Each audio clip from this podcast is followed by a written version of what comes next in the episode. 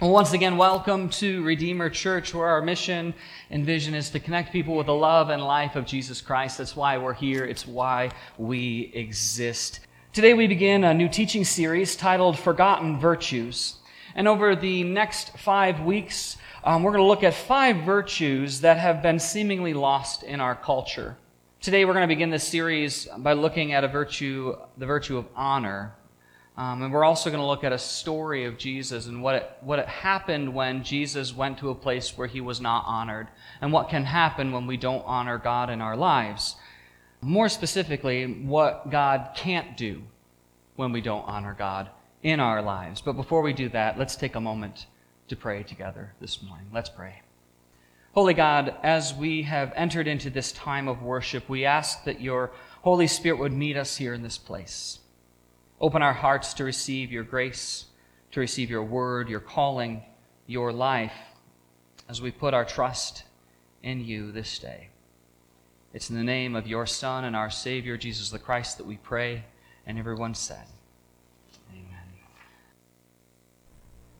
If you have your Bibles with you today, um, you, feel free to join me. We're going to be in the book of Mark, chapter 6. But we're going to start talking this morning about honor.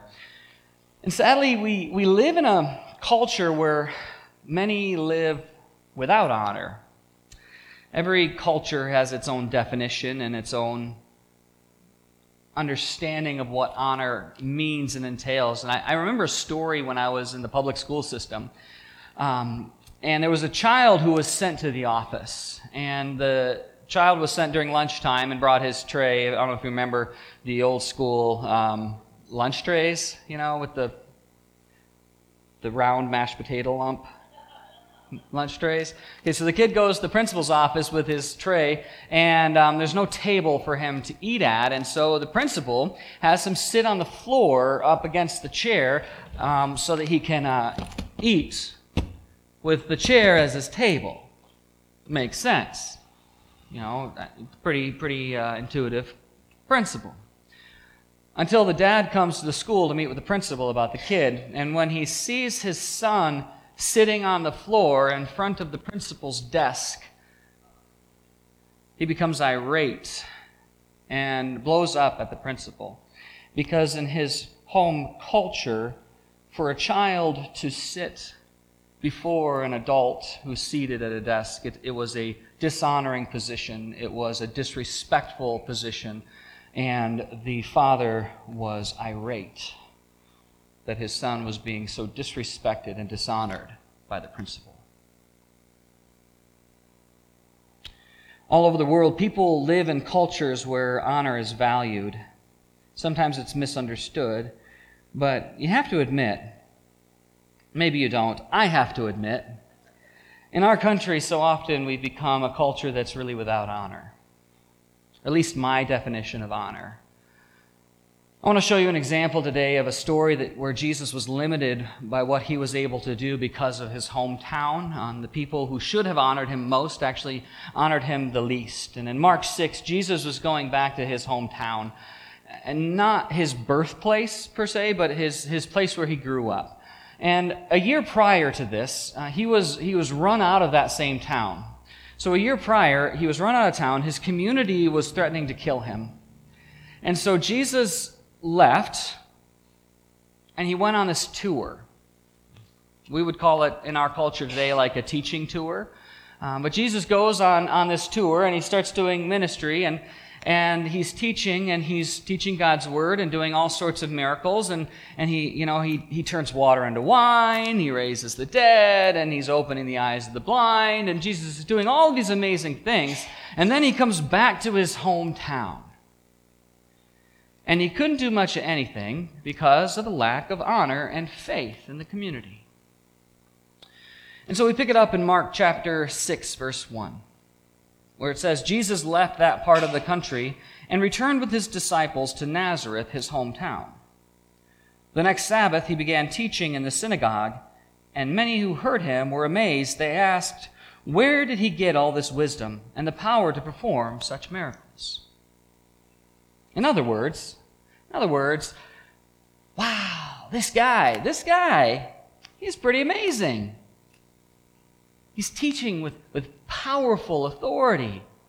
His miracles, we're hearing about them, they're awesome. But how can he do something like that? And, and then someone, someone says in verse 3, then they scoffed, he's just a carpenter, the son of Mary and the brother of James and Joseph and Judas and Simon. And his sisters live right here among us.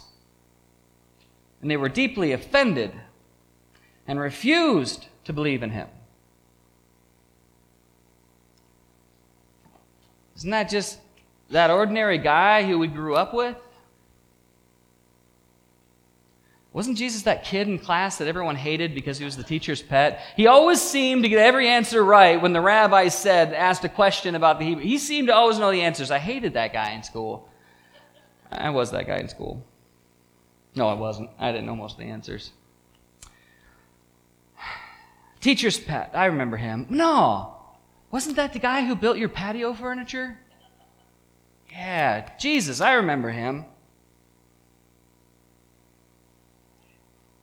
Then Jesus told them, A prophet is honored everywhere except in his hometown and among his relatives and his own family. The Greek word for without honor is the word atimos. Atimos. And it means to dishonor. Or to treat as common or as ordinary. Did you know that that's what to dishonor means? To treat something as ordinary? To dishonor something is to treat it as common, to treat it as ordinary. And the flip side of dishonor is, of course, the word honor. And in Greek, that word is time, time, which is actually spelled T I M E. Not to be confused with time, but time. It means to value, to respect, or to highly esteem. It means to treat as precious, weighty, or valuable. It is to ascribe, to ascribe worth to something, to esteem it, to give it value. Let me give an example. I have an old brown coffee mug. It would be just a 1960s, 1950s Sears and Roebuck catalog order, mail order um, coffee mug. It looks similar to that one right there, but it has a fro- more of a frosted top. But it is exceptionally valuable to me because it was my grandfather's. I remember him carrying it around, carrying it out to the workshop on my family farm um, with his stubbed finger because it got pre- cut off in a metal press. And so it hung on his stub. It's the only one in the set that survived the clean out of the family farm in Augusta when he passed away. This ordinary, common, everyday mug that everyone seemed to have back in the day is now extraordinary to me because it alone survived. Because I ascribe value to it. I would never treat it as common. It would never be ordinary to me. I keep it displayed in a locked china cabinet with some of my most prized possessions that are exceptionally more valuable monetarily than a cheap old cup that you probably wouldn't even spend a quarter on at a garage sale. It's priceless to me. Honoring and esteeming something lifts it up. Dishonoring devalues and tears down. To honor someone is, is to believe the best about them. To dishonor them is to believe the worst. You know, and I know that many say, I can't treat a person or this, I can't treat this person with honor because they're not honorable. Maybe you've not experienced that, but I know people who've said things like that. I can't treat this person as honorable because they're not acting honorable. But there's a difference between honor and respect. Respect is earned, honor is something that we give. You don't earn honor, you give honor. You may think, well, I'll treat you with honor when you start living honorably. But no, we, we treat people with honor before they live honorably. And the honor we bestow upon them often lifts them up to live honorably. It empowers, it encourages. I believe the reason our country is the way that it is is because over and over again we have devalued people by being dishonorable. Let's see what the spirit of dishonor does to the Son of God.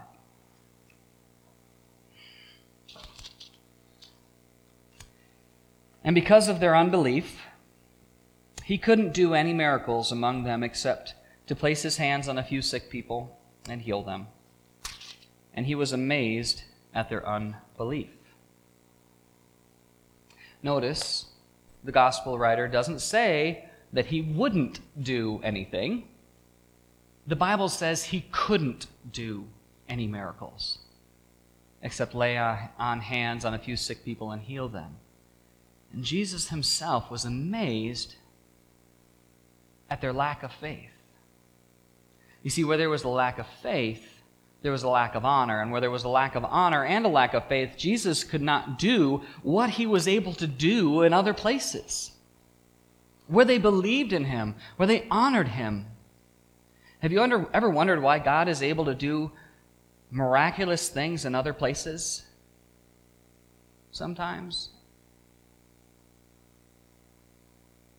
Tragically, we have become a culture, for the most part, that is without honor. And that's what I say. That's what Tim says. And to illustrate why Tim says that, why I say that, let me share with you two groups of people that the Bible says we're supposed to honor, and then you can make the decision if you believe that or if you agree with me or not. Okay? So I say we live in a culture without honor. You get to make that decision on your own. So the first group of people that I want to share with you about in the Bible is clear that we are called to honor, are you ready? Our parents. Huh? Ah, some of you are shaking your head this way, some of you are shaking your head this way. Exodus 20:12 says, "Honor your father and mother, then you will live a long life, full life in the land the Lord your God has given you. God gives this directive to Moses in Exodus. We're told to honor our fathers and mothers. Let me ask you do you believe we live in a culture that honors or dishonors parents? Rhetorical. You don't have to say it out loud. I don't want you to get smacked by your spouse. I feel as though every time I see a child mouth off to their parents, I feel like I, am witnessing, you know, God's heart breaking in a way. And I may sound old fashioned. I, I, understand that. I'm, a, I'm just a country kid who grew up with different values than a lot of folks today. But, but I'll tell you, my middle boy is just starting to take karate lessons. And it is so refreshing to hear him around the house saying, Yes, sir, and yes, ma'am. I just got to tell you, as a parent, I, I like it. And I'm not trying to be a dictator or anything in the house. I'm just saying it's nice to hear that in my house. And I know his mother appreciates it. But there are a lot of other ways that we honor our parents. When we have children, we honor our parents by speaking well of them in front of our children. Remember, respect is earned and honor is given. We don't all have perfect parents. I understand that. Um, we don't all have perfect grandparents. I understand that. But what we say about our parents to our children matters. We honor our parents because it is biblically right to do so. Out of surrender out of, uh, out of a surrendered, submissive, and grateful heart. It's different than respect. Respect is earned, honor is given. The second group, so if you haven't made up your mind yet, it's okay. There's another group. If I didn't convince you yet, the second group, the Bible tells us we're called to honor, or a, a second group, because there's lots of different groups. I was going to preach about how we're supposed to uh, honor our pastors, but I thought that might be going a little too far this morning. The second group we're called to show honor to is authority, and I thought this was challenging enough. To those that God has placed above us. Romans 13 talks about how honoring those in the governing authorities And then the government is important. Verse 7 tells us to give us, or to give everyone what you owe them. If you owe respect, then you're, you're supposed to give respect to that person. If you owe honor, then you're supposed to give honor. So Romans 13, 7 says, Give to everyone what you owe them, pray your, pay your taxes, and give respect and honor to those who are in authority. So when I served in the military, um, I served under a commander in chief that I did not agree with, nor did I vote for. However, he was the authority over me one of them. And as such, I honored him for his position.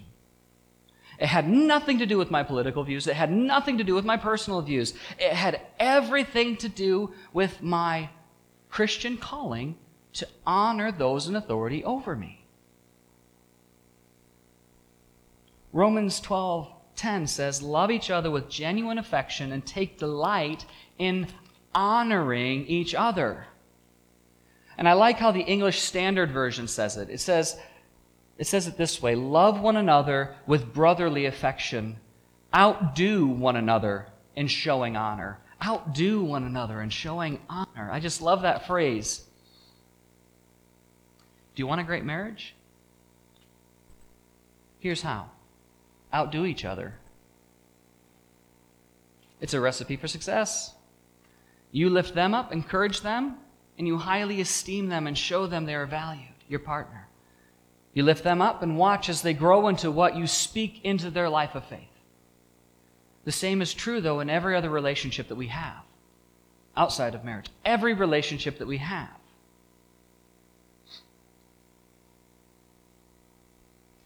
Why is it that we are a culture without honor? Well, the reason for that is that we are people who don't honor God anymore. If we're honest about it. Because all real honor is born out of a heart of surrender to the King of Kings, to the Lord of Lords, to the Prince of Peace. Psalms 22 23 says, Praise the Lord, all of you who fear him, honor him all your descendants of ja- all you descendants of Jacob, show him reverence, all you descendants of Israel. The problem we face is that we treat God as though he were common.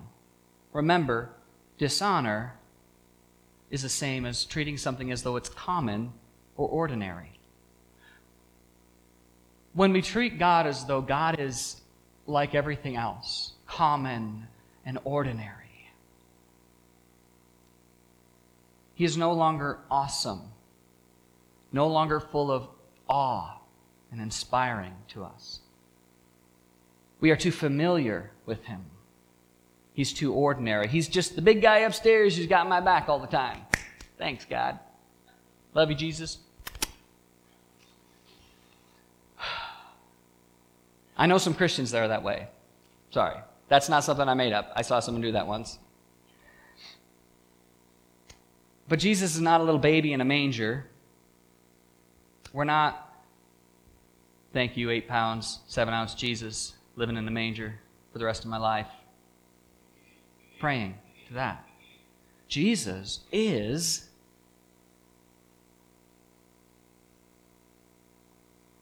coming back. He's returning. He's the King of Kings. He's the Lord of Lords. And when he comes back, he's coming back not in a, in a crib in a manger. He's coming back with a sword. If you read in the Bible how Jesus comes back with trumpets blazing. He is the righteous one who shed his blood so that we would live. And when we stop treating God as common, if we can stop treating God as though he were ordinary, and start seeing him as who he truly is and who Christ truly is, we'll start honoring other people too. Because we're made valuable by His name, because of Christ. When we realize that, that we have value because of Christ, we, we will return and reclaim that forgotten virtue of honor. Anybody ever heard of Babe Ruth? I'm about to express all of my sports knowledge in one sermon, so get ready for it. And I had to look this up. It's told that the great Bambino himself, I got that from the Sandlot. I don't know if that's what they really called him. He autographed seven home run bats in his lifetime.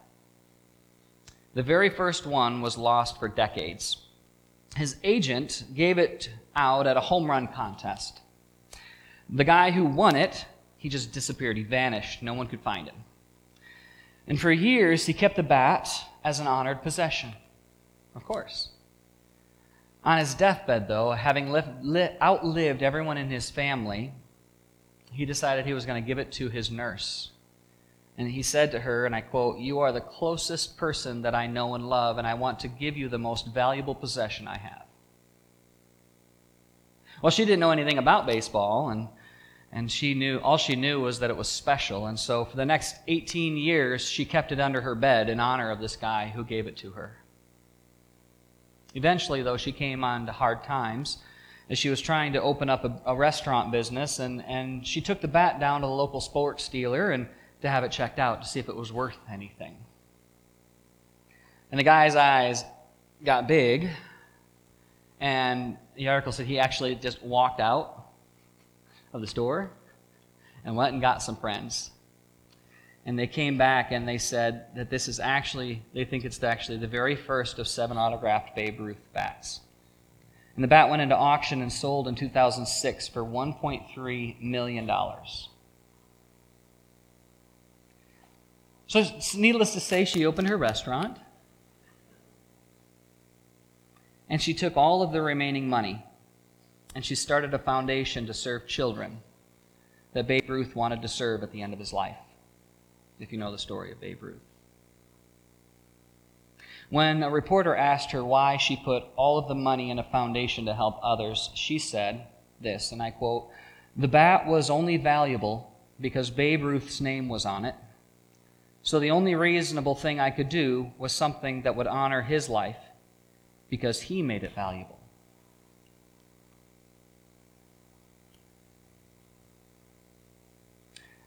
You are valuable because of what Jesus did for you. You are valuable because of what Jesus did. And if you're a believer and you believe in Christ and his name and his name is on your heart, the only reasonable response that we have is to do something with our lives that honors him. Because we are made valuable because what's been written on our hearts by Christ. Sadly, though, Here's what the Bible says, and this is true of so many today. Isaiah 29 13 says, The Lord says this He says, These people say they are mine. They honor me with their lips, but their hearts are far from me. But I don't accept that. I say no to that. We will not be a generation. We will not be multiple generations. We will not be a church that gives God lip service. Because we are valuable because of what Christ has done for each of us. And we will provide him with our heart's honor because he is truly the one who is worthy of all honor and praise and glory. And when we realize who we are because of what he did, then we will see value in others and show honor to them because they are also valuable. They are also valued by God, valuable enough for Jesus to give his life for, just like Christ died for each of us. And when we know who we are and who and we honor him, then we reclaim that virtue of honor. Lifting up others, valuing them in this, in this world, it will become more of what God intended it to be not common, not ordinary, but lifted up and honored as we, as we reclaim that forgotten virtue, as we live as honorable people of God.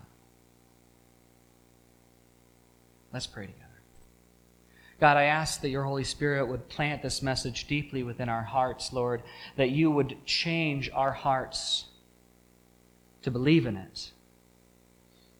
Give us the opportunity, Lord, give us the eyes to see today those who we can show honor to. God, may we never be guilty of good intentions only, but to follow through, to write the notes, to say the words, to give the gifts, to reach out and publicly honor. But more than just publicly, God, even privately in our hearts, may we have a posture of honor to those around us. God, we thank you in advance for all of the opportunities that you're going to give us as a church and individually to honor where honor is due. Out of a reflection for the true honor that we owe you, the King of Kings and the Lord of Lords. And it's in the name of Jesus Christ, your Son, God, and our Savior, that we pray. And everyone said,